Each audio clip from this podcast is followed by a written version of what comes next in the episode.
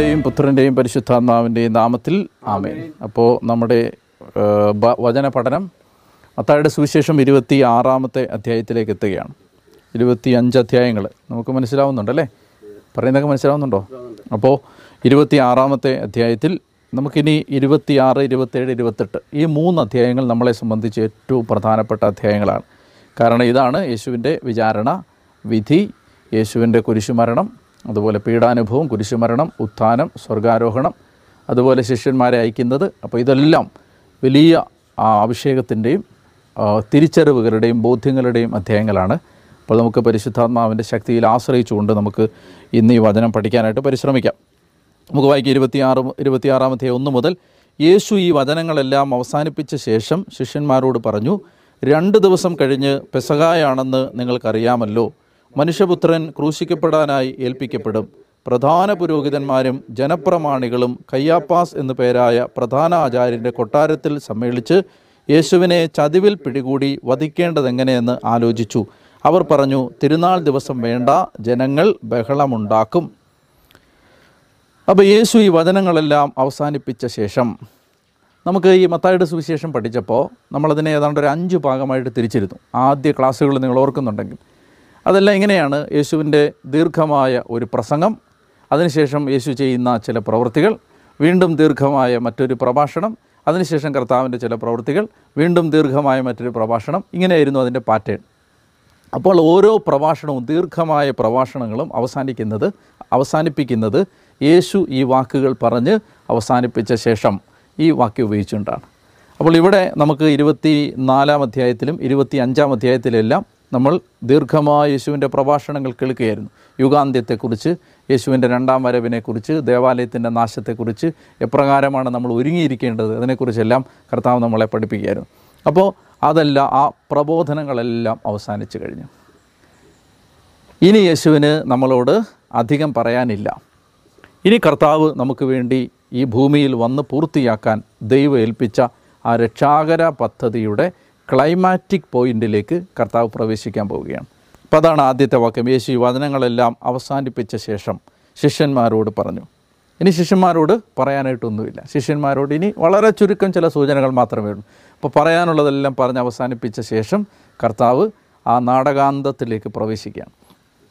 അപ്പോൾ കർത്താവ് പറയുകയാണ്, 2 ദിവസം കഴിഞ്ഞ് പെസഹായാണെന്ന് നിങ്ങൾക്കറിയാമല്ലോ. പെസഹായെക്കുറിച്ച് ഞാൻ അല്പം കഴിഞ്ഞിട്ട് ദീർഘമായിട്ട് പറയാം. അപ്പോൾ 2 ദിവസം കഴിഞ്ഞാൽ പെസഹാ തിരുനാളാണ്. അപ്പോൾ പെസഹാ തിരുനാൾ 2 ദിവസം കഴിഞ്ഞ് വരുന്നു എന്ന് നിങ്ങൾക്കറിയാമല്ലോ. മനുഷ്യപുത്രൻ ക്രൂശിക്കപ്പെടാനായി ഏൽപ്പിക്കപ്പെടും. പ്രധാന പുരോഹിതന്മാരും ജനപ്രമാണികളും കയ്യാപ്പാസ് എന്നു പേരായ പ്രധാനാചാര്യൻ്റെ കൊട്ടാരത്തിൽ സമ്മേളിച്ച് യേശുവിനെ ചതിവിൽ പിടികൂടി വധിക്കേണ്ടതെങ്ങനെയെന്ന് ആലോചിച്ചു. അവർ പറഞ്ഞു, തിരുനാൾ ദിവസം വേണ്ട, ജനങ്ങൾ ബഹളം ഉണ്ടാക്കും. നമ്മളിവിടെ കാണുന്ന ഒരു പ്രധാനപ്പെട്ട കാര്യം, നമ്മൾ 2 പ്രധാന പുരോഹിതന്മാരെ കാണുന്നുണ്ട്. ഉദാഹരണത്തിന് അന്നാസിനെക്കുറിച്ചും പറയുമ്പോൾ പ്രധാന പുരോഹിതനെന്ന് പറയുന്നു, കയ്യാപ്പാസിനെക്കുറിച്ചും പറയുന്നു. അപ്പോൾ എന്താണ് ഇവർ തമ്മിലുള്ള ബന്ധം? ഈ AD 18 മുതൽ 36 വരെ പ്രധാന പുരോഹിതനായിരുന്ന ആളാണ് കയ്യാപ്പാസ്. AD 18 മുതൽ 36 വരെ. അതിന് മുമ്പാണ് പ്രധാന പുരോഹിതനായിരുന്ന ആളാണ് അന്നാസ്. അന്നാസും കയ്യാപ്പാസും തമ്മിലുള്ള ബന്ധം, അന്നാസിൻ്റെ മരുമകനാണ് കയ്യാപ്പ. അന്നാസിൻ്റെ മക്കൾ പുരോഹിതന്മാരുണ്ടായിരുന്നു. കയ്യാപ്പാസിൻ്റെ മരണത്തിന് ശേഷം, പിന്നീട് കയ്യാപ്പാസിൻ്റെ പ്രധാന പുരോഹിത ശുശ്രൂഷ റോമാക്കാർ അവസാനിപ്പിച്ചതിന് ശേഷം പിന്നീട് പ്രധാന പുരോഹിതനാവുന്നത് അന്നാസിൻ്റെ മറ്റൊരു മകനാണ്. അപ്പോൾ അമ്മായിപ്പനായ അന്നാസ്, പ്രധാന പുരോഹിത സ്ഥാനത്ത് നിന്ന് റോമാക്കാർ അന്നാസിനെ നീക്കം ചെയ്തെങ്കിലും മരുമകനായ കയ്യാപ്പാസാണ് പ്രധാന പുരോഹിതനായിരിക്കുന്നത് എന്നതുകൊണ്ട് അദ്ദേഹം ഇപ്പോഴും സ്വാധീനം ചെലുത്തിയിരുന്നു. അതുകൊണ്ടാണ് അന്നാസിൻ്റെയും കയ്യാപ്പാസിൻ്റെ അടുത്തേക്ക് യേശുവിനെ കൊണ്ടുപോകുന്നത്. അപ്പോൾ പ്രധാന പുരോഹിതൻ കയ്യാപ്പാസ് തന്നെയാണ്. പക്ഷേ അന്നാസ് അപ്പോഴും സമൂഹത്തിൻ്റെ മേൽ സ്വാധീനം ചെലുത്തിയിരുന്നു. ഈ സ്ഥാനത്ത് നിന്ന് മാറ്റപ്പെട്ടിരുന്നെങ്കിലും അദ്ദേഹം സ്വാധീനം ചെലുത്തിയിരുന്നു. അപ്പോൾ കയ്യാപ്പാസിൻ്റെ വീട്ടിൽ, കൊട്ടാരത്തിൽ സമ്മേളിച്ച് യേശുവിനെ എങ്ങനെ പിടിക്കാം, ഇതാണ് ഇവർ ആലോചിക്കുന്നത്. യേശുവിന് എങ്ങനെ വധശിക്ഷ കൊടുക്കാം? അപ്പോൾ നമ്മൾ 2 കാര്യങ്ങൾ മനസ്സിലാക്കണം. ഒന്നാമത്തേത്, യഹൂദ വിചാരണ സംഘം, സെൻഹദരീൻ സംഘത്തിന് ഒരാൾക്ക് വധശിക്ഷ വിധിക്കാൻ അവകാശമില്ല. പക്ഷെ മോശയുടെ നിയമം അനുസരിച്ച് അനേക കാര്യങ്ങളിൽ വധശിക്ഷ നിയമവിധേയമാണ്. പക്ഷെ റോമക്കാരാണ് ഭരിക്കുന്നതുകൊണ്ട് ഈ വധശിക്ഷ ഇവർക്ക് വധശിക്ഷ തീരുമാനിച്ചാൽ തന്നെ വധശിക്ഷ വിധിക്കാം, പക്ഷേ അവർക്കത് എക്സിക്യൂട്ട് ചെയ്യാൻ പറ്റില്ല. മനസ്സിലായോ? അപ്പോൾ ഇവർക്ക് രണ്ട് പ്രശ്നം ഇവരുടെ മുമ്പിലുണ്ട്. ഒന്നാമത്തെ പ്രശ്നം എന്ന് പറഞ്ഞാൽ ഇവർക്ക് യഹൂദ നിയമം അനുസരിച്ച് യേശുവിന് എങ്ങനെ വധശിക്ഷ ഉറപ്പാക്കാം, മോശയുടെ നിയമം അനുസരിച്ച് ഇവനെ കൊല്ലാൻ എന്തെങ്കിലും കാരണമുണ്ടോ, അതാണ് ഇവർ ഒന്നാമതായിട്ട് കണ്ടുപിടിക്കേണ്ടത്. ഇനി മോശയുടെ നിയമം അനുസരിച്ച് വധശിക്ഷയ്ക്ക് ഇവൻ അർഹനാണെന്ന് വിധിച്ചാലേ ജനക്കൂട്ടം ഇവർ ചെയ്യുന്ന കാര്യത്തിന് കൂട്ടുനിൽക്കൂ. അല്ലെങ്കിൽ അവർ പറയും മോശയുടെ നിയമം പ്രകാരം അല്ലാതെയാണ് നിങ്ങളിവനെ വിധിച്ചിരിക്കുന്നത്, അപ്പോൾ അത് കുറ്റകൃത്യമാണ്. അപ്പോൾ അതുകൊണ്ട് സാമാന്യ ജനത്തെ ബോധിപ്പിക്കാൻ വേണ്ടി ഇവർ കണ്ടുപിടിക്കുന്ന ഒരു പ്രധാനപ്പെട്ട കാര്യം, മോശയുടെ നിയമം, എന്ത് നിയമം, വധശിക്ഷ അർഹിക്കുന്ന ഏതെങ്കിലും നിയമം യേശു തെറ്റിച്ചിട്ടുണ്ടോ? ഒന്നാമത് ഇവർ കണ്ടുപിടിക്കണം. രണ്ടാമതായിട്ട് ഇവർ കണ്ടുപിടിക്കേണ്ടത്, ഇവർ വധശിക്ഷ വിധിച്ചാൽ തന്നെ അത് നടപ്പിലാക്കണമെങ്കിൽ റോമൻ ഭരണകൂടം അത് അനുവദിക്കണം. അപ്പോൾ റോമാക്കാർക്ക് മോശയുടെ നിയമത്തിലെ ഏതെങ്കിലും ഒരു നിയമം അനുസരിച്ച് യഹൂദന്മാർ വധശിക്ഷ കണ്ടുപിടിച്ചാൽ തന്നെ റോമാക്കാർക്ക് അത് ബാധകമല്ല. അപ്പോൾ റോമാക്കാർക്ക് ബാധകമാകുന്ന ഒരു കാരണം കൂടി കണ്ടുപിടിക്കണം. ഈ രണ്ട് പ്രശ്നം ഇവരുടെ മുമ്പിലുണ്ട്. ഒന്ന്, യഹൂദ മതനിയമം അനുസരിച്ച് യേശുവിന് വധശിക്ഷ കൊടുക്കാൻ എന്താണ് ഇവനിൽ കുറ്റം കണ്ടുപിടിക്കാൻ പറ്റുന്നത്. രണ്ടാമത്തേത്, റോമാക്കാർ അംഗീകരിക്കുന്ന വിധത്തിൽ ഇവന് വധശിക്ഷ കൊടുക്കാൻ എന്താണൊരു കാരണം. അങ്ങനെ രണ്ട് കുറ്റങ്ങൾ കണ്ടുപിടിക്കേണ്ടിയിരിക്കുന്നു. നിങ്ങളുടെ മനസ്സിൽ ഇത് വെച്ചിരിക്കുക. അപ്പോൾ ഒരു പറയുകയാണ്, യേശുവിനെ ചതുവിൽ പിടികൂടി വധിക്കേണ്ടത് എങ്ങനെയെന്ന് ആലോചിച്ചു. അവർ പറഞ്ഞു, തിരുനാൾ ദിവസം വേണ്ട, ജനങ്ങൾ ബഹളമാണ്. തിരുനാൾ ദിവസം വേണ്ട എന്ന് പറഞ്ഞാൽ തിരുനാളിൻ്റെ ആ ആചാരങ്ങൾ, ശുശ്രൂഷകൾ നടക്കുന്ന സമയത്ത് വേണ്ട. തിരുനാൾ ദിവസം തന്നെയാണ് യേശുവിനെ പിടിക്കുന്നത്. പക്ഷേ തിരുനാൾ നടക്കുന്ന ആ ജനങ്ങൾ ആ ആചാരം ചെയ്തുകൊണ്ടിരിക്കുന്ന സമയത്ത് ഒന്നും വേണ്ട, അല്ലാത്ത സമയത്ത് മതി. അല്ലെങ്കിൽ ജനങ്ങൾ ബഹളം ഉണ്ടാക്കുക, അല്ലെങ്കിൽ ജനക്കൂട്ടത്തിൻ്റെ കണ്ണിൽപ്പെടാതെ വേണം ഇത് ചെയ്യാൻ എന്നാണ് അതിൻ്റെ അർത്ഥം. ഇനി ഇത്രയും കാര്യങ്ങൾ ജെറുസലേമിൽ മതപുരോഹിതന്മാരുടെ നേതൃത്വത്തിൽ നടന്നുകൊണ്ടിരിക്കുന്ന സമയത്ത്, മറുവശത്ത് നമ്മൾ ഈ ദിവസങ്ങളിലെല്ലാം കണ്ടിരുന്നു, ഈശോ ഓരോ ദിവസവും രാത്രിയിൽ അന്തിയുറങ്ങാനായി പോയിക്കൊണ്ടിരുന്ന സ്ഥലം ഏതാണ്? ബഥാനിയാണ്. ബഥാനിയയിൽ എവിടെയാണ്? ലാസറിൻ്റെ വീട്ടിലാണ്. അപ്പോൾ യേശു ഇപ്പം നമ്മൾ വരുന്നത് ഈ ബുധനാഴ്ച ദിവസത്തിലേക്ക് നമ്മൾ എത്തുകയാണ്. നമ്മൾ ഈ ദിവസങ്ങളിൽ കണ്ടിരുന്ന ഒരു കാര്യം, യേശു ഞായറാഴ്ച ദിവസം, ഓശാന ഞായറാഴ്ച ദിവസം ജെറുസലേമിലേക്ക് പ്രവേശിച്ചു.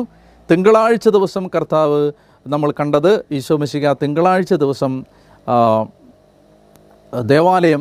ദേവാലയം ശുദ്ധീകരിച്ചു, അതുപോലെ അത്തിവൃക്ഷത്തെ ശപിച്ചു. അതുപോലെ തന്നെ നമ്മൾ ചൊവ്വാഴ്ച ദിവസമാണ് യേശു ദേവാലയത്തിൽ വെച്ച് നടത്തിയ പ്രഭാഷണങ്ങളും അതുപോലെ തന്നെ ഒലിവുമലയിൽ വെച്ച് നടത്തിയ പ്രഭാഷണങ്ങളും. ബുധനാഴ്ച ദിവസമാണ് ഇത് നടക്കുന്നത്.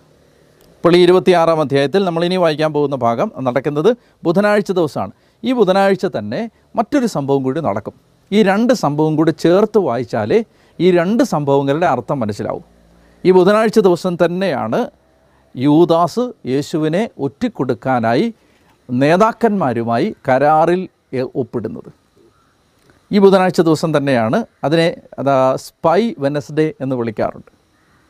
അതായത് ഒരു ചാരനെ പോലെ യൂദാസ് യേശുവിനെ ഒറ്റിക്കൊടുക്കാനുള്ള ആ പദ്ധതിയിൽ, ഗൂഢാലോചനയിൽ പങ്കുചേർന്ന ബുധനാഴ്ച കൂടിയാണിത്. യേശുവിനെ പിടിക്കാനായി യൂദാസ് വെള്ളി നാണയങ്ങൾക്ക് ഒരു കരാർ ഉറപ്പിക്കുന്ന ബുധനാഴ്ചയാണ്. ബഥാനിയായിൽ എന്താണ് സംഭവിച്ചത് നമുക്കത് നോക്കാം. 6 മുതലുള്ള വാക്യങ്ങൾ. യേശു ബഥാനിയായിൽ കുഷ്ഠരോഗിയായ ശിമയോൻ്റെ ഭവനത്തിൽ ഇരിക്കുമ്പോൾ, പകൽ സമയത്താണത്. അപ്പോൾ പകൽ സമയത്ത് ഈ കുഷ്ഠരോഗിയായ ശിമയോൻ, നമുക്ക് ഇങ്ങനെ ഒരു സൂചനയല്ലാതെ അദ്ദേഹത്തെക്കുറിച്ച് മറ്റ് സൂചനകളൊന്നുമില്ല, കുഷ്ഠരോഗിയായ ഒരു ശിമയോൻ യേശുവിനെ അന്ന് ഭക്ഷണത്തിന് വിളിച്ചു. കർത്താവ് ആ വീട്ടിൽ ചെന്നു. അപ്പോൾ ഈശോയ്ക്ക് ഇച്ചിരി സ്വാതന്ത്ര്യവും സ്നേഹമൊക്കെയുള്ള വീടാവണം, അല്ലെങ്കിൽ കർത്താവ് സ്നേഹിക്കുന്നൊരു വീടാവണം. അവിടേക്ക് ചെന്നപ്പോൾ, ഇനി ഈ ബഥാനിയ എന്ന് പറഞ്ഞാൽ ജെറുസലേമിൽ നിന്ന് 2 മൈൽ ദൂരെയുള്ളൊരു ഗ്രാമമാണ്. ജെറുസലേമിലേക്ക് 2 മൈൽ എന്ന് പറഞ്ഞാൽ 3.5 കിലോമീറ്റർ ദൂരമേ ഉള്ളൂ. അപ്പോൾ അവിടെ ആ വീട്ടിൽ ഇരിക്കുന്ന സമയത്ത് വിലയേറിയ സുഗന്ധ തൈലം നിറച്ച ഒരു വെൺകൽ പാത്രവുമായി ഒരു സ്ത്രീ അവനെ സമീപിച്ചു. വിലയേറിയ സുഗന്ധ തൈലം, മർക്കോസ് സുവിശേഷകൻ പറയുന്നത് അത് നാർദീൻ സുഗന്ധ തൈലം എന്നാണ്. ഈ നാർദീൻ സുഗന്ധ തൈലം അത് ഇന്ത്യയിൽ വളരുന്ന ഒരു ചെടിയിൽ നിന്ന് സംസ്കരിച്ചെടുക്കുന്ന, ഇന്ത്യയിൽ നിന്ന് ഇസ്രായേൽക്കാർ, പലസ്തീനക്കാർ അന്ന് ഈ ഇമ്പോർട്ട് ചെയ്തിരുന്ന, ഇറക്കുമതി ചെയ്തിരുന്ന സുഗന്ധദ്രവ്യമാണ്. അപ്പോൾ യേശുവിനെ അഭിഷേകം ചെയ്ത സുഗന്ധ തൈലം ഇന്ത്യയിൽ നിന്ന് കൊണ്ടുപോയതാണ്. അപ്പോൾ വിലയേറിയ സുഗന്ധ തൈലം നിറച്ച ഒരു വെൺകൽ പാത്രവുമായി ഒരു സ്ത്രീ അവനെ സമീപിച്ചു. ഇപ്പോൾ ഈ മത്തായിയുടെ സുവിശേഷം അനുസരിച്ച് ഇത് ആരാണെന്നോ ഈ സ്ത്രീ, അവളുടെ ഐഡൻറ്റിറ്റി ഒന്നുമില്ല. ഒരു സ്ത്രീ എങ്ങു നിന്നോ പ്രത്യക്ഷപ്പെടുന്ന ഒരു സ്ത്രീ, ഒരു സ്ത്രീ ഈ വിലയേറിയ സുഗന്ധ തൈലവുമായിട്ട് യേശുവിൻ്റെ അടുത്തേക്ക് വന്നു. അവൻ ഭക്ഷണത്തിനിരിക്കുമ്പോൾ അവൾ തൈലം അവൻ്റെ ശിരസിൽ ഒഴിച്ചു. വിലയേറിയ സുഗന്ധ തൈലം എന്ന് പറയുന്നത് മർക്കോസിൻ്റെ സുവിശേഷം കൂടി നമ്മൾ വായിച്ചാൽ, അല്ലെ ലൂക്കായും മർക്കോസും കൂടെ വായിച്ചാൽ നമുക്ക് കിട്ടുന്നത് 300 ദിനാറയുടെ സുഗന്ധ തൈലം എന്ന് പറയുന്നത്. എന്ന് പറഞ്ഞാൽ 300 ദിനാർ, ഒരു ദിനാർ എന്ന് പറഞ്ഞാൽ ഒരാളുടെ ഒരു ദിവസത്തെ കൂലിയാണ്. ഏതാണ്ട് ഒരു വർഷം ഒരു സാധാരണ തൊഴിലാളി ജോലി ചെയ്താൽ കിട്ടുന്ന പണം മുഴുവൻ. ഇപ്പോൾ ഒരു സാധാരണ സ്ത്രീയെ സംബന്ധിച്ച് ഒരു കൊല്ലത്തെ അവളുടെ വാർഷിക വേതനമാണിത്, ആനുവൽ ഇൻകമാണിത്. അത് മുഴുവനാണ് അവൾ ഈ സുഗന്ധ തൈലം വാങ്ങിക്കാൻ ഉപയോഗിക്കുന്നത്. ഒരു കൊല്ലത്തെ വാർഷിക വരുമാനം മുഴുവൻ ഉപയോഗിച്ച് ഒരു പാത്രം, ഇപ്പോൾ കണ്ട ചെറിയൊരു പാത്രത്തിൽ ഈ സുഗന്ധ തൈലം, വളരെ വില കൂടിയ ഒരു സുഗന്ധ തൈലം വാങ്ങിച്ചുകൊണ്ട് അവൾ യേശുവിൻ്റെ അടുത്തേക്ക് വരികയാണ്. അവൾ അപ്പോൾ അത്രയും വില ഈ സുഗന്ധ തൈലത്തിന് ഇവൾ കൊടുക്കണമെങ്കിൽ അതിൻ്റെ അർത്ഥം എന്താണ്? അതിനേക്കാളും വില യേശുവിനുണ്ടെന്ന് അവൾക്ക് മനസ്സിലായതുകൊണ്ടാണ്. അല്ലെങ്കിൽ അവൾ ഇത്രയും പൈസ അവന് വേണ്ടി ചിലവാക്കില്ല. ഇപ്പം നമ്മൾ ഒരാൾക്ക് വേണ്ടി ഒരു കാര്യം ചെയ്യുന്നത് അയാൾക്ക് അതിനേക്കാൾ വിലയുണ്ട് എന്ന് തിരിച്ചറിവിലാണ്, അല്ലേ? അങ്ങനെയല്ലേ യേശു കർത്താവ് അതല്ലേ പറഞ്ഞത്, ഈ എളിയ സഹോദരന്മാരിൽ ഒരാൾക്ക് ചെയ്തു കൊടുത്തപ്പോൾ എനിക്ക് തന്നെയാണ് ചെയ്തത്. അങ്ങനെയല്ലേ നമ്മൾ കണ്ടത്. അപ്പോൾ അവിടെ എന്തുകൊണ്ടാണ് അങ്ങനെ പറയുന്നത്? കാരണം നമ്മൾ ഈ എളിയ സഹോദരന് നമ്മൾ വില കൊടുക്കുന്നത് അത് യേശുവിന് ചെയ്തു കൊടുക്കുന്നതിന് തുല്യമായതുകൊണ്ടാണ്. അയാൾക്ക് ഒരുപക്ഷെ യേശുവിൻ്റെ വിലയുള്ളത് കൊണ്ടാണ്, അയാളെ യേശുവിനോളം വിലയുള്ളതായിട്ട് കാണുന്നത് കൊണ്ടാണ്, നമ്മുടെ സാധാരണക്കാരനെയും ബഹുമാനിക്കുന്നത് അതുകൊണ്ടാണ്. അപ്പോൾ ഈ സ്ത്രീ യേശുവിന് അത്രയും വിലയിട്ടു. 300 ദിനാറ സുഗന്ധ തൈലത്തിൻ്റെ വില എന്ന് പറഞ്ഞാൽ അത്രയും വിലയില്ല, അതിനേക്കാളും വിലയിട്ടു. അതുകൊണ്ടാണ് ഇവളെ സംബന്ധിച്ച് ആകെ വെള്ളയിൽ ഇത്രയേ ഉള്ളൂ. 3000 ദിനാറ ഉണ്ടായിരുന്നെങ്കിൽ അവൾ അതിന് സുഗന്ധ തൈലം വാങ്ങിച്ചത്. അപ്പോൾ ഇതിനേക്കാളൊക്കെ അപ്പുറത്താണ് യേശുവിന് അവൾ കണ്ട വില. അപ്പോൾ ഇത് കണ്ടപ്പോൾ ശിഷ്യന്മാർ വളരെ കോപത്തോടെ പറഞ്ഞു, എന്തിനാണ് ഈ പാഴ്ചെലവ്? ഈ സുഗന്ധ തൈലം നല്ല വിലയ്ക്ക് വിറ്റ് ദരിദ്രർക്ക് കൊടുക്കാമായിരുന്നില്ലേ? നമ്മളൊന്ന് നിന്നിട്ട് ആലോചിച്ചേ, ഇവരിപ്പോൾ ഈ ദരിദ്രരുടെ കാര്യമൊക്കെ പറയുന്നതിൻ്റെ കാര്യം എന്താ? ഇപ്പോൾ ഈ ദരിദ്രരുടെ കാര്യമെല്ലാം യോഹന്നാൻ പറയുന്നത് യൂദാസ് പറഞ്ഞു എന്നാണ്. ഇപ്പോൾ ഈ മത്തായി ശ്ലീഹ പറയുന്നത് ശിഷ്യന്മാർ പറഞ്ഞു, ശിഷ്യന്മാർ ഒരാളോ രണ്ടുപേരോ ആരോ പറഞ്ഞു. ഇപ്പോൾ ഇവർ പാവപ്പെട്ടവരുടെ കാര്യം ഓർക്കാൻ നിങ്ങൾക്ക് എന്തെങ്കിലും ഒരു കണക്ഷൻ ഓർമ്മ വരുന്നുണ്ടോ? കർത്താവ് തൊട്ട് മുമ്പത്തെ അധ്യായത്തിലല്ലേ പറഞ്ഞത്, ഈ പാവപ്പെട്ടവരിൽ ഒരുവന് ചെയ്തു കൊടുത്തപ്പോൾ എനിക്ക്. അപ്പോൾ കർത്താവ് മറ്റുള്ളവരെ സഹായിക്കുന്നതൊക്കെ പഠിപ്പിച്ചിട്ട് അങ്ങോട്ടിരിക്കുകയല്ലേ. അപ്പോൾ അതിൻ്റെ വെളിച്ചത്തിലാണ് ഇവർ പറയുന്നത്, എന്തിനാണ് ഇത് ഈ പാവപ്പെട്ടവർക്ക് കൊടുത്തൂടെ എന്ന് പറയുന്നത്. അപ്പോൾ എപ്പോഴും കർത്താവിൻ്റെ പ്രബോധനത്തെ നമ്മൾ ശ്രദ്ധിക്കണം.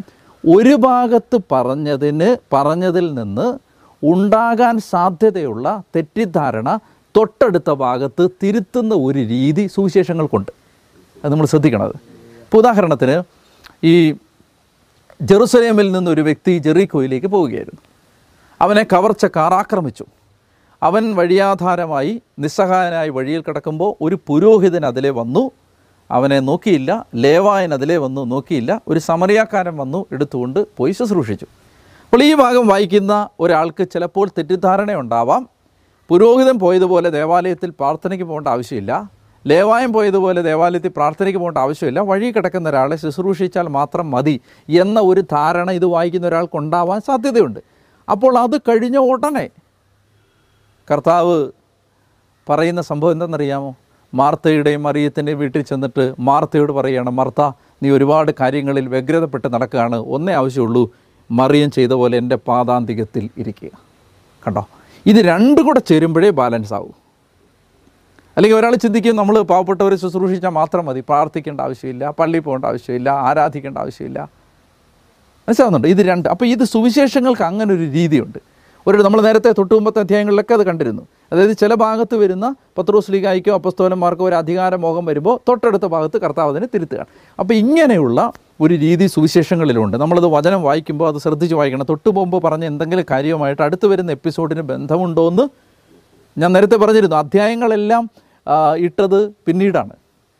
ഇതൊരൊറ്റ പുസ്തകം, ഒറ്റ രേഖ പോലെ എഴുതി പോയതാണ്. അപ്പോൾ അതുകൊണ്ട് ഇതെല്ലാം അങ്ങോട്ടും ഇങ്ങോട്ടും ഇതെല്ലാം തമ്മിൽ ബന്ധമുണ്ട്. അപ്പോൾ ഞാൻ പറഞ്ഞു വരുന്നത്, ശിഷ്യന്മാർ അവരെ കുറ്റപ്പെടുത്തിയിട്ട് കാര്യമില്ല, നമ്മളെപ്പോഴും ശിഷ്യന്മാരെ കുറ്റപ്പെടുത്തിയിട്ട് കാര്യമില്ല. ശിഷ്യന്മാരങ്ങനെ പറഞ്ഞത് എന്തുകൊണ്ടാവണം? ശിഷ്യന്മാരങ്ങനെ പറയുന്നതിൻ്റെ കാരണം ഈ പാവപ്പെട്ടവരെ സഹായിക്കണം എന്ന് കർത്താവ് പറഞ്ഞിട്ടുണ്ട്. പക്ഷേ നമ്മൾ മനസ്സിലാക്കേണ്ടത് പാവപ്പെട്ടവരെ സഹായിക്കുന്നത് വളരെ പ്രധാനപ്പെട്ടതായിരിക്കുന്നത് പോലെ തന്നെയാണ് യേശുവിനെ ബഹുമാനിക്കുന്നതും. യേശുവിന് വേണ്ടി അല്ലെങ്കിൽ യേശുവിനെ ആരാധിക്കാൻ വേണ്ടി ഇപ്പം നമുക്കൊരു നല്ല പള്ളി വേണം, നമുക്ക് കർത്താവിനെ ആരാധിക്കാൻ നല്ലൊരു സ്ഥലം വേണം, അല്ലെ നമുക്ക് ഒരു നല്ല പ്രാർത്ഥനാ മുറി വേണം എന്ന് വെച്ചാൽ ഒരു വീട്ടിൽ ഒരു നല്ല പ്രാർത്ഥനാ മുറി വേണം. നമ്മൾ ഉടനെ ഇങ്ങനെ പറയുകയാണ് നമുക്ക് നല്ലൊരു പ്രാർത്ഥനാ മുറി വേണമെന്ന് ഒരാഗ്രഹം വരുമ്പോൾ വേണ്ട നമുക്കത് പാവപ്പെട്ടവരെ സഹായിക്കാം. പാവപ്പെട്ടവരെ തീർച്ചയായിട്ടും സഹായിക്കണം. എന്നാൽ പാവപ്പെട്ടവരെ സഹായിക്കുന്ന അതുപോലെ തന്നെ പ്രധാനപ്പെട്ടതാണ് യേശുവിന് വില കൊടുക്കുന്നതും, യേശുവുമായി ബന്ധപ്പെട്ട കാര്യങ്ങൾക്ക്. ഇപ്പോൾ നമ്മൾ ഉടനെ അതുകൊണ്ട് ഇനി നാളെ മുതൽ എല്ലാ പള്ളികളും വിറ്റ് പാവപ്പെട്ടവർക്ക് വീട് വെച്ച് കൊടുക്കട്ടെ, എല്ലാ സ്ഥാപനങ്ങളും വിറ്റ് പാവപ്പെട്ടവർക്ക് വീട്, ഇങ്ങനെ നമ്മൾ പറയാൻ പാടില്ല. യേശുവിന് വേണ്ടി, അതായത് ദൈവിക കാര്യങ്ങൾക്ക്. ഇപ്പോൾ എനിക്ക് പലപ്പോഴും അത്ഭുതം തോന്നിയിട്ടുള്ള കാര്യം, ഇപ്പം നമ്മൾ നല്ല ഒരു യാത്ര പോകാൻ നമ്മൾ 2 ലക്ഷം രൂപ ചിലവാക്കും. പക്ഷേ നമുക്ക് ഒരു വചനപ്രഘോഷണം നടത്താൻ 2 ലക്ഷം രൂപ ചിലവാക്കുന്ന കാര്യം വരുമ്പോൾ നമ്മൾ പുറകോട്ട് മാറും. എന്തിനാണ് ഈ പാഴ്ചെലവെന്ന് ചോദിക്കും.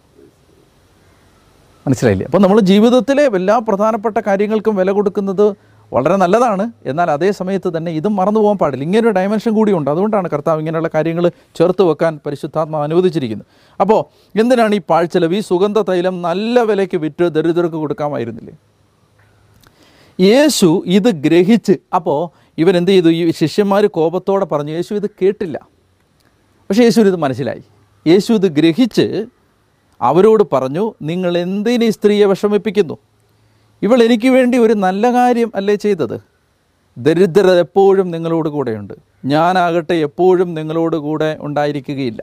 ഇപ്പം നമ്മൾ മനസ്സിലാക്കേണ്ടത്, ശ്രദ്ധിച്ച്, അതായത് നമ്മളിപ്പോൾ പാവപ്പെട്ടവരെ സഹായിക്കുക, നിർധനരെ സഹായിക്കുക, ജീവകാരുണ്യ പ്രവർത്തനം നടത്തുക എന്ന് പറയുന്നത് നമ്മളെ സംബന്ധിച്ച് എന്തെങ്കിലും ഒരു ഫംഗ്ഷൻ വരുമ്പോൾ, ക്രിസ്മസ് വരുമ്പോൾ ഒരു പാവപ്പെട്ടവരെ സഹായിച്ചേക്കാം, അല്ലെങ്കിൽ ഈസ്റ്ററിനൊരു അങ്ങനെയല്ലത്. അതൊരു ജീവിത രീതിയാണ്. ദരിദ്രർ എപ്പോഴും നിങ്ങളോട് കൂടെ ഉണ്ടെന്ന് പറഞ്ഞാൽ അതിൻ്റെ അർത്ഥം എന്താണ്? എപ്പോഴും നിങ്ങൾ ദരിദ്രരെ സഹായിക്കണം എന്നാണ് അർത്ഥം. മനസ്സിലായോ? അല്ലാതെ പാവപ്പെട്ടവർ എപ്പോഴും നിങ്ങളുടെ കൂടെ ഉണ്ടെന്നല്ല. എപ്പോഴും നിങ്ങൾ അർഹതയുള്ള ഒരാളെ കണ്ടെത്തിയാൽ സഹായിച്ചുകൊണ്ടേയിരിക്കണം. അത് അർഹതയുള്ളവരെ സഹായിക്കണം, അത് നിർബന്ധമാണ്. അതെപ്പോഴും 24 മണിക്കൂറും 365 ദിവസവും നിങ്ങളുടെ തലയിൽ അതുണ്ടാവണം. അത് യേശുവിന് വേണ്ടി പണം ചെലവഴിക്കുന്നത് ഒഴിവാക്കാനുള്ള ന്യായീകരണമല്ല. അതാണ് ഈ പറയുന്നത്, ദരിദ്രർ എപ്പോഴും നിങ്ങളുടെ കൂടെയുണ്ട്, ഞാനാകട്ടെ എപ്പോഴും നിങ്ങളോട് കൂടെ ഉണ്ടായിരിക്കുകയില്ല. അപ്പോസ്തലന്മാരോട് പറയുകയാണ്, ഞാനാകട്ടെ എപ്പോഴും, കാരണം ഞാനിങ്ങനെ ശരീരത്തിൽ ഇപ്പോൾ കുറച്ച് സമയത്ത് നിങ്ങളോടുള്ളൂ, അപ്പോൾ എൻ്റെ ശരീരത്തിൽ എണ്ണ അഭിഷേകം, തൈല അഭിഷേകം ചെയ്യാൻ ഇനി നിങ്ങൾക്കൊരവസരം കിട്ടിയെന്ന് വരില്ല. ഇനി മാത്രമല്ല, ഈശോ വേറൊരു കാര്യം കൂടെ പറയുന്നുണ്ട്, എന്നെ സംസ്കരിക്കുന്നതിനുള്ള ഒരുക്കമായിട്ടാണ് ഇവളെൻ്റെ ശരീരത്തിൽ തൈലം പൂശിയത്. അതെന്താണ്? അതായത് യേശുവിനെ വെള്ളിയാഴ്ച ദിവസം ഈശോ മരിച്ചു കഴിയും. 3 മണിക്ക് ഈശോ മരിച്ചു. 6 മണിക്ക് സാപത്താവും. മരിച്ചു കഴിഞ്ഞൊരു 5 മണിയൊക്കെ ആകുമ്പോഴാണ് അരിമത്തിയക്കാരൻ ജോസഫ് വന്ന് ഈ മൃതദേഹം ഇറക്കുന്നത്. ഈ ആ സാപത്തിന് മുമ്പ് ഇത് അടക്കിയിട്ട് ജോസഫിന് വീട്ടിൽ ചെല്ലണം. അപ്പോൾ അതുകൊണ്ട് വളരെ ധൃതിയിലാണ്, വളരെ ശീഘ്രതയിലാണ്, വളരെ ഹേസ്റ്റി ആയിട്ട് നടന്ന ഒരു ശവസംസ്കാരമാണ് യേശുവിൻ്റെ ശവസംസ്കാരം. വളരെ ധൃതിയിലാണ് ഇത് നടന്നത്. അപ്പോൾ ഈശോയ്ക്കറിയാം, ഈശോയുടെ ശരീരത്തിൽ ആവശ്യത്തിന് തൈലം പൂശാനുള്ള സമയം കിട്ടില്ല. ഇനി ഉത്ഥാനത്തിൻ്റെ അന്ന്, ഈ ഈസ്റ്റർ ഞായറാഴ്ച രാവിലെ ഈ സ്ത്രീകൾ എന്തിനാണ് കല്ലറയിൽ വരുന്നത്? യേശു ഉയർത്തുമെന്ന് നോക്കാൻ വരികയല്ല. അവർ വരുന്നത് സുഗന്ധം പൂശാൻ വരികയാണ്. കല്ലറയിൽ വന്നിട്ട് ആര് നമുക്ക് വേണ്ടി ഈ കല്ലുരുട്ടി മാറ്റും എന്നവർ ചോദിക്കുന്നില്ലേ? അങ്ങനെ ചോദിക്കുക, എന്തിനാണ് കല്ലുരുട്ടി മാറ്റുന്നത്? അരിമത്തിയാക്കാരൻ ജോസഫ് ധൃതിയിൽ പാതി വഴിക്ക് പൂർത്തിയാക്കാതെ വെച്ച് പോയ സുഗന്ധലേപനം പൂർത്തിയാക്കാൻ വേണ്ടിയാണ് അന്നവർ ഈസ്റ്റർ ഞായറാഴ്ച വരുന്നത്. യേശു ഉയർത്തുമെന്ന് നോക്കാൻ വേണ്ടി വന്നല്ല. അപ്പോൾ ഈശോയ്ക്കറിയാം, വളരെ ധൃതിയിൽ നടക്കുന്ന ഈ ശവസംസ്കാരത്തിൽ, യഹൂദൻ്റെ ശവസംസ്കാരത്തിൽ ശരീരം മുഴുവൻ വളരെ നല്ല രീതിയിൽ സുഗന്ധലേപനം നടത്തിയാണ് ശവസംസ്കാരം ചെയ്യുന്നത്, ശവസംസ്കാരം ചെയ്യുന്നത്. അപ്പോൾ ഈ കാര്യത്തിന് സുഗന്ധലേപനം നടക്കില്ല എന്ന് യേശുവിനറിയാം. അപ്പോൾ കർത്താവ് പറയുകയാണ്, ഇതാ ഒരു 4-5 ദിവസം മുമ്പ് ഈ ഒരു 2-3 ദിവസം മുമ്പ് ഞാൻ ഈ ഒരു ഒരു കാര്യം അനുവദിക്കുന്നത് എൻ്റെ ശവസംസ്കാരത്തിൽ ഉള്ള തൈലം പൂശലായിട്ട് ഇതിനെ കണ്ടാൽ മതി. മനസ്സിലായില്ലേ? അപ്പോൾ അങ്ങനെ ഒരു കാര്യം കൂടി അതിനകത്തുണ്ട്. എന്നെ സംസ്കരിക്കുന്നതിനുള്ള ഒരുക്കമായിട്ടാണ് ഇവളുടെ ശരീരത്തിൽ തൈലം പൂശിയത്. സത്യമായി ഞാൻ നിങ്ങളോട് പറയുന്നത്, ലോകത്തിൽ എവിടെയെല്ലാം ഈ സുവിശേഷം പ്രസംഗിക്കപ്പെടുമോ അവിടെയെല്ലാം ഇവൾ ചെയ്ത കാര്യവും ഇവളുടെ സ്മരണയ്ക്കായി പ്രഖ്യാപിക്കപ്പെടും. മത്തായിയുടെ സുവിശേഷത്തിലുമുണ്ട്, മർക്കോസിൻ്റെ സുവിശേഷത്തിലുമുണ്ട്, യോഹന്നാൻ്റെ സുവിശേഷത്തിലുമുണ്ട്. സുവിശേഷം എവിടെല്ലാം, ഈ പുസ്തകം എവിടെല്ലാം പ്രഘോഷിക്കപ്പെടുമോ അവിടെ ഈ സ്ത്രീയുടെ പേരും പറയപ്പെടും. അപ്പോൾ കണ്ട, യേശുവിന് വേണ്ടി ഒരല്പം സാമ്പത്തിക നഷ്ടം സഹിച്ച ഒരു സ്ത്രീക്ക് വന്ന ഒരു സൗഭാഗ്യമാണ്, വലിയ അനുഗ്രഹമാണിത്. ഞാൻ പറഞ്ഞു വരുന്നത്, ഇനി നമ്മൾ കാണാൻ പോകുന്ന ഭാഗവുമായി തട്ടിച്ചു നോക്കിയാലേ ഇതിൻ്റെ വില നമുക്ക് മനസ്സിലാവും. ഇനി എന്താ കാണാൻ പോകുന്നത്? 12 പേരിൽ ഒരുവനായ യൂദാസ് 30 വെള്ളിക്കാശിന് യേശുവിനെ വിൽക്കുകയാണ്. 300 ദനാറ കൊടുത്തിട്ടും മതിയാവുന്നില്ല എൻ്റെ യേശുവിനെന്ന് ചിന്തിക്കുന്ന ഒരു സ്ത്രീ ഒരു വശത്ത്, കർത്താവിനെ 30 വെള്ളിക്കാശെങ്കിലും കിട്ടിയാൽ മതി വിൽക്കാം എന്ന് ചിന്തിക്കുന്ന ഒരാൾ മറുവശത്ത്. ഇത് രണ്ടും കൂടെ അടുത്തടുത്ത് വെക്കുമ്പോഴാണ് അതിൻ്റെ അർത്ഥം മനസ്സിലാവുന്നത്. കണ്ടോ, ഇത് ഈ സ്ത്രീ 300 ദനാറയുടെ നാർദീൻ സുഗന്ധദ്രവ്യം യേശുവിൻ്റെ ശിരസിൽ അഭിഷേകം ചെയ്ത സ്ത്രീയും 30 വെള്ളിക്കാശിന് യേശുവിനെ വിറ്റ യൂദാസും. 14-ാമത്തെ വാക്യം, 12 പേരിൽ ഒരുവനായ യൂദാസ് കറിയോത്ത പ്രധാന പുരോഹിതന്മാരുടെ അടുത്ത് എന്ന് ചോദിച്ചു, ഞാൻ അവനെ നിങ്ങൾക്ക് ഏൽപ്പിച്ച് തന്നാൽ നിങ്ങൾ എനിക്ക് എന്ത് തരും? ഈ സ്ത്രീ എന്താ ചിന്തിച്ചത്? എനിക്ക് എന്ത് കൊടുത്താൽ അവനെ സന്തോഷിപ്പിക്കാൻ പറ്റും. ആ സ്ത്രീ ചിന്തിക്കുന്നത് എനിക്ക് എത്ര പരമാവധി കൊടുക്കാൻ പറ്റും. ഇവൻ ചിന്തിക്കുന്നതോ എനിക്കെന്ത് മാക്സിമം കിട്ടും. ഇത് 2 രീതിയാണ് കർത്താവിനോടുള്ള ബന്ധത്തിൽ നമുക്ക് അനുവർത്തിക്കാൻ പറ്റുന്ന 2 രീതിയാണിത്. മനസ്സിലായോ? ഒരു രീതി നാശത്തിൽ അവസാനിക്കും, ഒരു രീതി എന്നേക്കും സുവിശേഷം പ്രസംഗിക്കപ്പെടുന്നിടത്ത് അവൾ ഓർമ്മിക്കപ്പെടും. അപ്പോൾ ഇത് നമ്മൾ മനസ്സിലാക്കേണ്ടത്. കണ്ടോ, 12 പേരിൽ ഒരുവനായ യൂദാസ് കറിയോത്ത പ്രധാന പുരോഹിതന്മാരുടെ അടുത്ത് നിന്ന് ചോദിച്ചു, ഞാൻ അവനെ നിങ്ങൾക്ക് ഏൽപ്പിച്ച് തന്നാൽ നിങ്ങൾ എനിക്ക് എന്ത് തരും? അവർ അവന് 30 വെള്ളി നാണയങ്ങൾ വാഗ്ദാനം ചെയ്തു. അപ്പോൾ മുതൽ അവൻ യേശുവിനെ ഒറ്റിക്കൊടുക്കാൻ അവസരം അന്വേഷിച്ചുകൊണ്ടിരുന്നു. ഈ 30 വെള്ളി നാണയം എന്ന് പറയുമ്പോൾ ഇതിന് ചില പഴയ നിയമ പശ്ചാത്തലങ്ങളുണ്ട്. ഒന്നാമത്തേത്, ഈ ജോസഫും ഈശോയും തമ്മിൽ ഒരു ബന്ധമുണ്ട്. പഴയ നിയമത്തിലെ ജോസഫും യേശുവും തമ്മിൽ പിതാവ് ഏറ്റവും കൂടുതൽ സ്നേഹിച്ചിരുന്ന പുത്രനാണ് ജോസഫ്. പിതാവ് സ്നേഹിക്കുന്ന പിതാവിൻ്റെ പ്രിയപുത്രനാണ് യേശു. ജോസഫിനെ അവൻ്റെ സഹോദരന്മാർ വെറുത്തു, യേശുവിനെ അവൻ്റെ സഹോദരന്മാരായ യഹൂദർ വെറുത്തു. ജോസഫിനെ അവൻ്റെ സഹോദരന്മാർ വിജാതീയർക്ക് ഏൽപ്പിച്ചു കൊടുത്തു, വിജാതീയർക്ക് വിറ്റു. യേശുവിനെ അവൻ്റെ സഹോദരന്മാരായ യഹൂദന്മാർ വിജാതീയരെ റോമാക്കാർക്ക് ക്രൂശിക്കാൻ ഏൽപ്പിച്ചു കൊടുത്തു. ഇനി അവനെന്ത് ചെയ്തു? ജോസഫ് ആ വിജാതീയരുടെ കയ്യിൽ ഏൽപ്പിക്കപ്പെട്ടെങ്കിലും കാലാന്തരത്തിൽ അവൻ ഈ ഈജിപ്തിലെ ഭരണാധികാരിയായിട്ട് മാറി. യേശു റോമാക്കാരുടെ കയ്യാൽ കുരിശിൽ തറയ്ക്കപ്പെട്ടെങ്കിലും അവൻ ഉയർത്തെഴുന്നേറ്റ് ലോകത്തെ വിധിക്കുന്ന രാജാവായി അവൻ പിതാവിൻ്റെ വലതുഭാഗത്ത് അവരോധിക്കപ്പെട്ടു. അല്ലേ? ജോസഫ് എങ്ങനെയാണ്? ക്ഷാമകാലം വന്നപ്പോൾ ജോസഫ് ഈജിപ്തിനെ രക്ഷിച്ചത് എന്ത് ശേഖരിച്ചിട്ടാണ്? പരമാവധി ഗോതമ്പ് ശേഖരിച്ചിട്ടാണ്. കർത്താവായ യേശു ക്രിസ്തു ഇന്ന് ഈ ലോകത്തെ സംരക്ഷിക്കുന്നത് ഗോതമ്പപ്പത്തിലൂടെയാണ്. അപ്പോൾ അതുകൊണ്ട് ഈ ജോസഫും യേശുവും തമ്മിൽ വലിയ ബന്ധമുണ്ട്. അപ്പോൾ ഈ ജോസഫിനെ സഹോദരന്മാർ വിൽക്കുന്നത് 20 വെള്ളി നാണയങ്ങൾക്കാണ്. 20 വെള്ളി നാണയങ്ങൾക്ക്. അത് ഈ 30 വെള്ളി നാണയത്തിന് യൂദാസ് യേശുവിനെ വിൽക്കുന്നതിന് തുല്യമാണ്. ഇനി എന്തെന്നറിയാം, ഇതിനകത്തെ കണക്ഷൻ എങ്ങനെയാണെന്ന് വെച്ചാൽ, ഈ ജോസഫിനെ വിൽക്കുന്നത് പഴയ നിയമത്തിൽ നമ്മൾ കാണുന്നുണ്ടത്. ഉൽപ്പത്തി പുസ്തകത്തിലാണ് 37-ാം അധ്യായത്തിൽ നമ്മൾ കാണുന്നുണ്ടത്. ജോസഫിനെ വിൽക്കുന്നതിന് ആരാണ് പ്രേരണ കൊടുത്തത്? ആരാണ് പറഞ്ഞതെന്നറിയാം? ഇത് ആരെ പറഞ്ഞത് നമുക്ക് ഇവനെ വിൽക്കാം, 20 വെള്ളി നാണയത്തിന് ഇവനെ വിൽക്കാം? ആരാ പറയുന്നറിയാമോ? ഈ 12 പേരിൽ ആരാ പറഞ്ഞത്? ഈ 12 പേരിലെ മൂത്ത ചേട്ടനായ യൂദായാണിത് പറയുന്നത്. മനസ്സിലാകുന്നുണ്ടോ? യൂദായാണ് പറയുന്നത് നമുക്കവനെ ഈജിപ്തുകാർക്ക് വിൽക്കാം. ഇവിടെ ആരാ യേശുവിനെ 30 വെള്ളി? യൂദാസ്. കണ്ടോ, അതാണ് ഈ കണക്ഷൻ. അതായത് യൂദ എന്ന് പറഞ്ഞാൽ യൂദാ വംശമാണ് യഹൂദന്മാർ. യൂദാ ഇപ്പോൾ ഇന്ന് യൂദയായിലുള്ളവർ യൂദാ ബെഞ്ചമിൻ ഗോത്രത്തിൽപ്പെട്ടവരാണ്. ഇപ്പോൾ യേശു ജീവിച്ചിരിക്കുമ്പോൾ യൂദയായിലുള്ളവർ.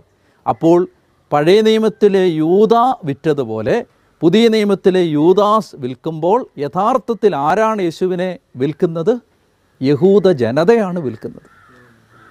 അപ്പോൾ അതൊക്കെയാണ് ഇതിൻ്റെ അകത്തുള്ള അർത്ഥങ്ങളിലൊന്ന്. ഇനി രണ്ടാമത്തേത് മറ്റൊരു പുറപ്പാട് പുസ്തകം 21:32 നമ്മൾ വായിക്കുന്നുണ്ട്. ഈ 30 വെള്ളി നാണയം എന്ന് പറഞ്ഞാൽ ഒരടിമയുടെ വിലയാണ്. 30 വെള്ളി നാണയം ആരുടെ വിലയാണ്? അടിമയുടെ വിലയാണ്. അപ്പോൾ ഒരടിമയ്ക്ക് കിട്ടുന്ന വിലയെങ്കിലും മതി യേശുവിന്. കണ്ടോ, അവൻ യേശുവിനെ എന്ത് ലാഘവ ബുദ്ധിയോടെ കണ്ടു. അപ്പോൾ ഇത് 30 വെള്ളി നാണയങ്ങൾ വാഗ്ദാനം ചെയ്ത് കഴിയുമ്പോൾ അവൻ യേശുവിനെ ഒറ്റിക്കൊടുക്കാൻ അവസരം അന്വേഷിച്ചുകൊണ്ട് നടക്കുകയാണ്. അങ്ങനെ ബുധനാഴ്ച ദിവസം മത്തായിയുടെ സുവിശേഷം ഈ 2 കാര്യങ്ങൾ പറഞ്ഞുകൊണ്ട് 3 കാര്യങ്ങളാണ് പറഞ്ഞത്. ഒന്ന്, യഹൂദന്മാരെ അവനെങ്ങനെ ചതിവിൽ പിടിക്കാമെന്ന് ചിന്തിച്ചു. രണ്ടാമത്തേത്, ബഥാനിയയിൽ വെച്ച് അവൻ ഭക്ഷണം കഴിക്കുന്നു. മൂന്നാമതായിട്ട്, യൂദാസ് അവനെ വിൽക്കാനായിട്ടുള്ള കരാറിൽ ഏർപ്പെടുന്നു. അപ്പോൾ ഇത് നമ്മൾ എന്തുമാത്രം കർത്താവിന് വില കൊടുക്കണം എന്നതിനെക്കുറിച്ച് ഗ്രഹിക്കാനും മനസ്സിലാക്കാനും നമ്മളെ സഹായിക്കും.